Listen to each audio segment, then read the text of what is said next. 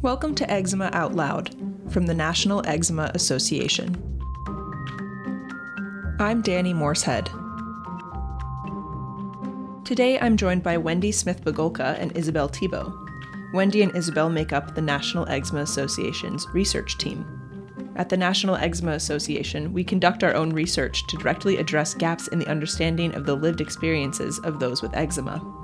Wendy and Isabel are joining me to talk a bit about the research that the National Eczema Association does, why we do it, and what we have found from it. Wendy and Isabel, thanks so much for coming on the podcast. I would love for each of you to introduce yourselves, tell me about what you do here at the National Eczema Association. Maybe we can start with Wendy. Sure, thanks, Dani. Um, so I'm Wendy Smith-Bogolka. I'm N E A's Vice President of Scientific and Clinical Affairs. And while my title is a little bit of a mouthful and includes many different dimensions uh, of work within N E A, I think for me, it's all tied together with the goal of sort of harnessing data and science to improve the lives of patients. And did the National Eczema Association's research program start with you joining the team? It did. I was the sort of first director of research and have since expanded that role. Great. Isabel. Uh, my name is Isabel Thibault, and I'm the Senior Manager of Community Research at N E A. And I joined at the beginning of twenty twenty. Uh, and it was right before the pandemic hit. Um, and I've been having a great experience diving into the, the eczema research landscape. Uh, my background is in public health. Um, so I'm definitely learning a lot from Wendy when it comes to eczema research. My focus is, uh, well, all of you in the audience have these unique experiences with eczema. Uh, when taken all together, they paint the larger picture of what living with eczema is like. Mm. So in my role, I design research to collect those stories and help paint the picture. Great. Uh, let's get into the N E A's research. So why did we start doing our own research here at the National Eczema Association? Yeah, that, that's a really great question, Dani. And, and I think there, there are several reasons really why we started doing it, but it's to really help patients and families that are affected by eczema, you know, collectively be heard and um, really to enhance that conversation that is happening, or in some cases, perhaps isn't happening around eczema. And uh, as Isabel just mentioned, you know, while there's a lot more research now than perhaps ever before in the eczema field, there's still so much about living with eczema that really isn't fully understood or is underappreciated, for example, for its significance, its impact, its seriousness in the lives of patients and their loved ones. And um, so we can think of this as really some, some gaps in research or gaps in knowledge, but what it really represents is, is really a relatively new area of research overall that's called real world data collection. And at N E A, I like to think of this as real, real world data collection because we're really talking to patients about their everyday life experience, not just what happens to them when they're in the doctor's office. As we know, you know, that's obviously part of their care and treatment, but they spend the majority of their life just living their life. And we want to understand what this broader landscape looks like. And so we already know the value of the patient voice, but through this new, you know, research we do area, which as Isabel said, includes surveys. It also includes EczemaWise, which we can talk about as well. You know, we're really asking those important and perhaps different questions from other researchers and, and turning that power of, of one voice into the power of many using a really robust scientific uh, framework that will be well received and well respected by a lot of individuals. So you mentioned those gaps in research that we're trying to fill with um, our own surveys and research. Uh, what are those gaps and why are they there? Can you give us some examples of them? There are so many things that we can learn from patients and caregivers. Um, we have five surveys that we've done to date um, that have focused on things from burden of disease, so like uh, symptoms, quality of life. Uh, they focused on financial impact um, and also understanding things like clinical trial participation and why maybe there's not as much participation as we'd hope um, and what affects people's um, motivation to participate. Also understanding how patients work with their healthcare providers to make decisions about treatments. Um, so the, the range in topics are almost endless. Um, and we like to do several surveys a year to really get at uh, some answers to our questions. It, and maybe if I could add on to that, you know, Dani, you asked one of the questions was, you know, why are the gaps there? And I think that's that's such an important question. Um, the, the scholarly literature that's available that um, people like clinicians or other researchers or healthcare providers draw on is really a prime way that people continue to expand their understanding of, of eczema or really any disease.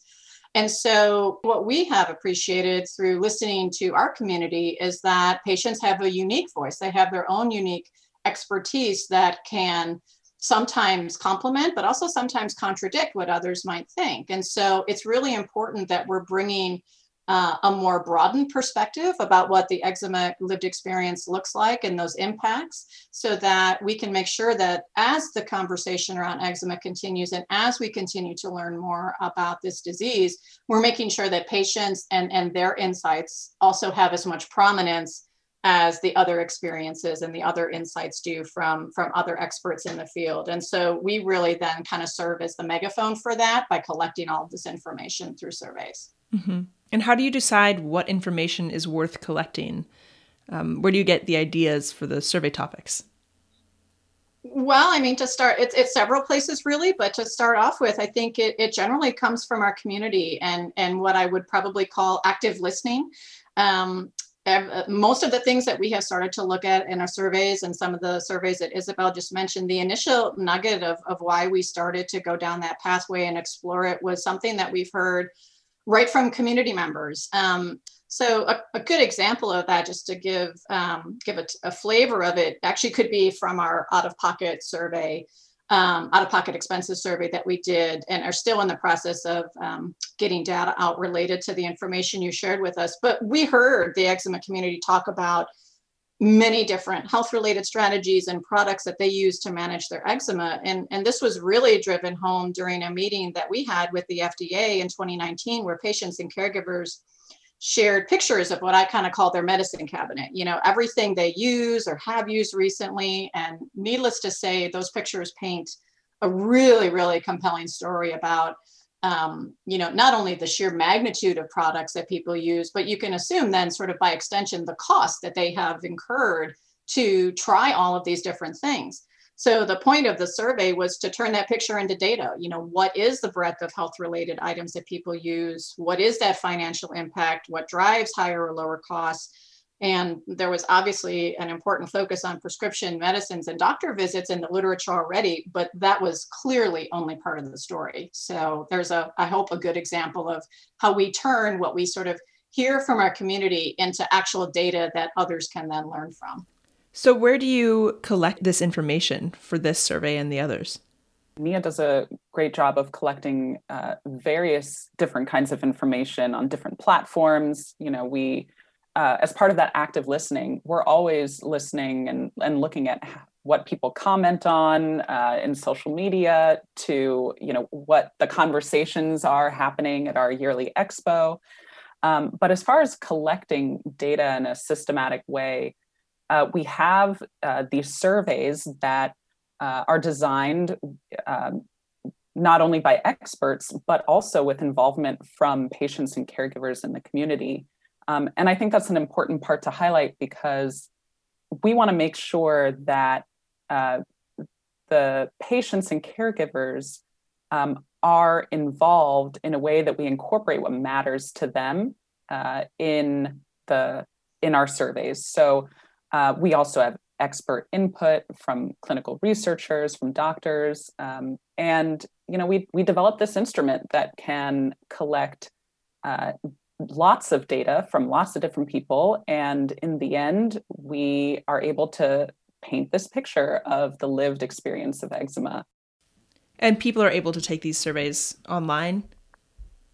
Yes. Yeah, so we do online surveys. Uh, we have this broad reach through our, not, not only our network, but, you know, we try to uh, get this out through social media um, and other uh, online avenues that, you know, where we can reach a lot of different people, not just in our uh, in our N E A community, um, and anyone can participate. That's great.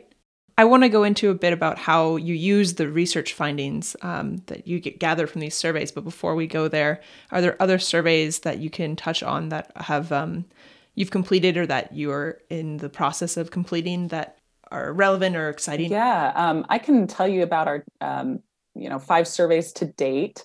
Um, as Wendy mentioned, we had an out-of-pocket expenses survey that was done in, in late twenty nineteen.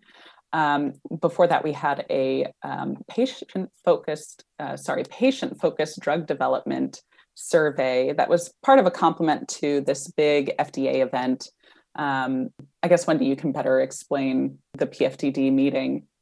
That survey was about um, sharing with the F D A sort of the, the burden of of, uh, of eczema, but also identifying you know, the most burdensome symptoms and areas of unmet need, because the F D A, as a regulator of all new treatments, has a has an interest in understanding uh, not only what's most important to patients, but sort of the the risk benefit assessment. You know, what would patients be most interested from a symptom perspective in having alleviated? Uh, so that was a, a really interesting and informative uh, survey that we shared with the F D A. What was the title of that one, the formal title? That one, so the meeting itself was called the More Than Skin Deep Meeting. Uh, there's actually information on our website. It was actually a collaboration uh, of N E A with four other patient advocacy organizations that are in the eczema space. Uh, we held it in twenty nineteen, and uh, we're still in the process of analyzing that data. The information that came out in the report, you can see the results uh, of the survey, uh, as well as some interesting and very um, compelling uh, sort of statements from the presentees at the meeting around uh, what they have experienced throughout their life. But then we're still in the process of analyzing this information to learn further. Um, I mean, and I think that's the, perhaps the underappreciated part of our work is that, you know, there's the deeper you dig into data, the, the more insights you find. Mm-hmm. Before you go to the next survey, what was the biggest takeaway from the results of that survey? I understand you're still analyzing them, but. Yeah, wow. Well, so many, but um, you know, one of the things that has particularly stuck with me on that one is, uh, and I guess one of the key takeaways out of the meeting as well was we asked participants in the survey to really rank their um, most burdensome symptoms. And so we came up with a, a ranked list, if you will, from sort of one to ten. I forget how many things were on the list, but, and as you might expect, you know, some of the things that we, we've heard about from our community all the time, like itch and skin redness and sleep, were, were the top three. But I think what was most interesting about that is it, it wasn't one hundred percent, meaning like not everybody ranked itch as number one, not everybody ranked itch as red, redness as number two, and not everybody ranked sleep as number three. And so what was so striking to me about that is it really drove home in a very unique way that heterogeneity of disease that we we all know is, is what our community experiences, that It, eczema isn't a one size fits all. You know, it affects everybody differently. It has different impacts. And, and I think that graph, while it highlighted, or that information, while it highlighted some of what we would have suspected, if the longer you sit with it, the longer I think you see a different picture. And that to me was incredibly compelling. Hmm. Yeah. So uh, another recent survey was the Clinical Trials Experience Survey. Um, and we did this because we know that there's not enough participation in eczema clinical trials. It's and and there are there's this huge boom in clinical trials for all these new treatments for eczema that are coming out. Some nuance that we gathered from this survey is that there is this large fraction of people who are considering a clinical trial or who um, tried to participate before. And what this tells us is that there's a lot of interest out there um, in clinical trials. Maybe people just haven't taken that step to enroll in one. So um, something that, you know, we're interested in learning further from the data are how do we get people over that hump? How do we get more people to participate in clinical trials?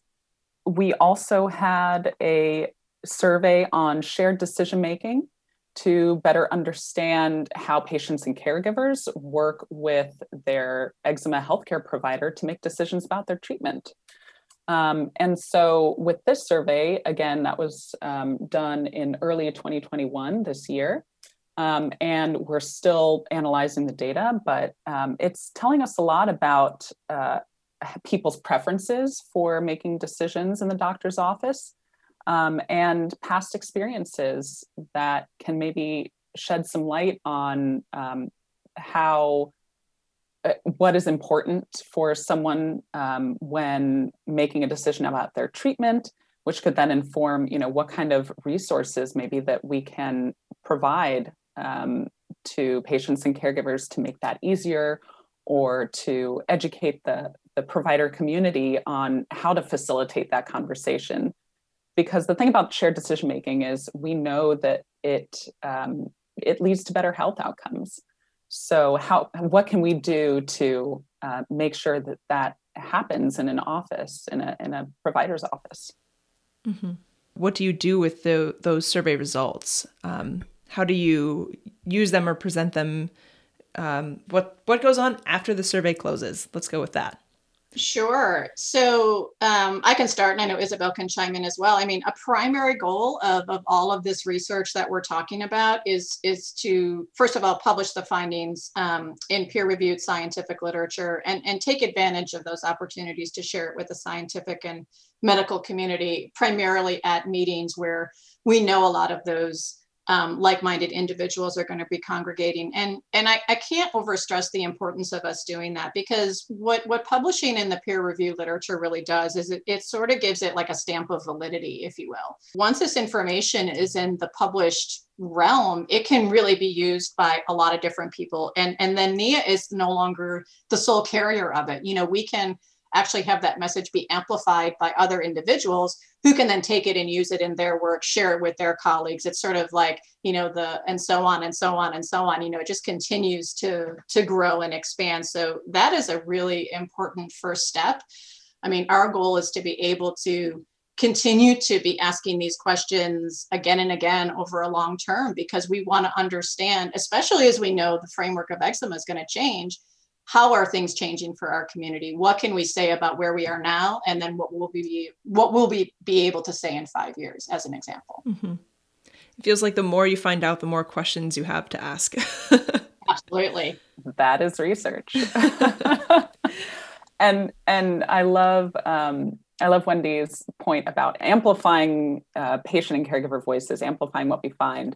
That really is our next step. Once the survey ends, our next step is to say, okay, how can we amplify this? Um, how can we align our programs at N I A to uh, and, and resources to address maybe some of those unmet needs?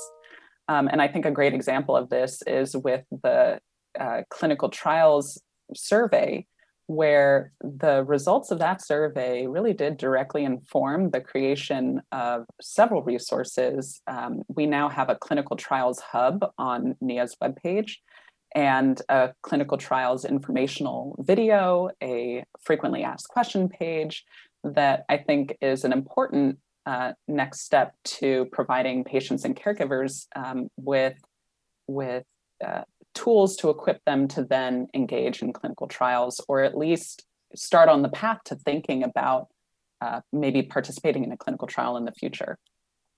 Mm-hmm. Are there other specific interesting findings you want to touch on? Every single question that we get an answer to is incredibly interesting. But I think the things that get me, and perhaps Isabel, you know, the most excited are the things that you don't expect. There have definitely been some real wow moments, I think, for me.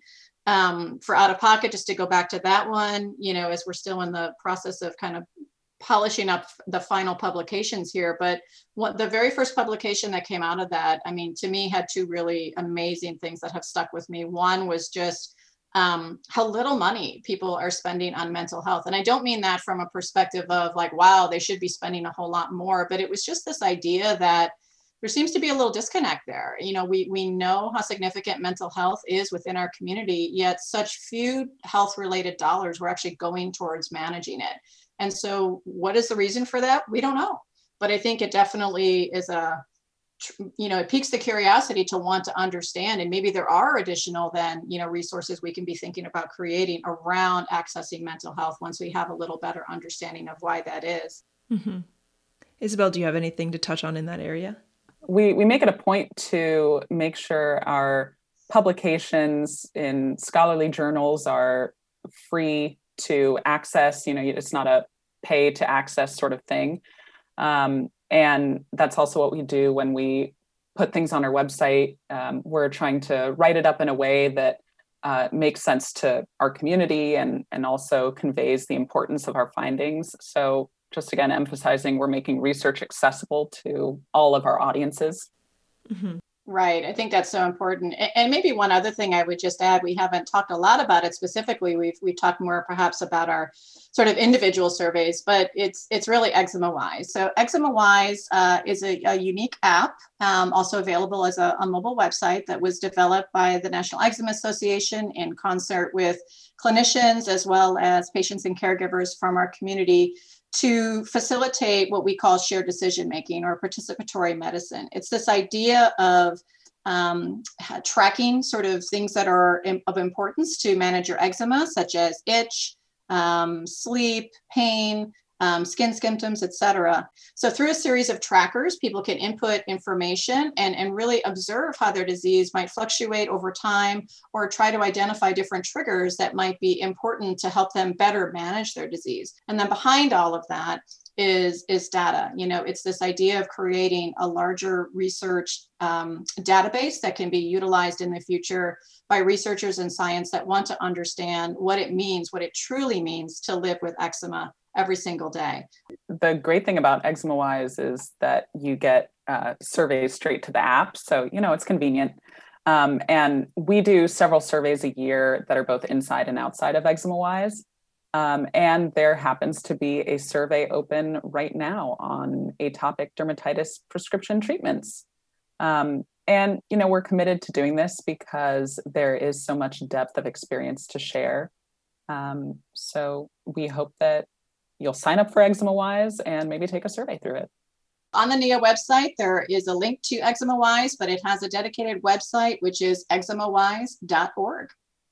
That's great. And so, Isabel, are, are you the one who comes up with the survey questions?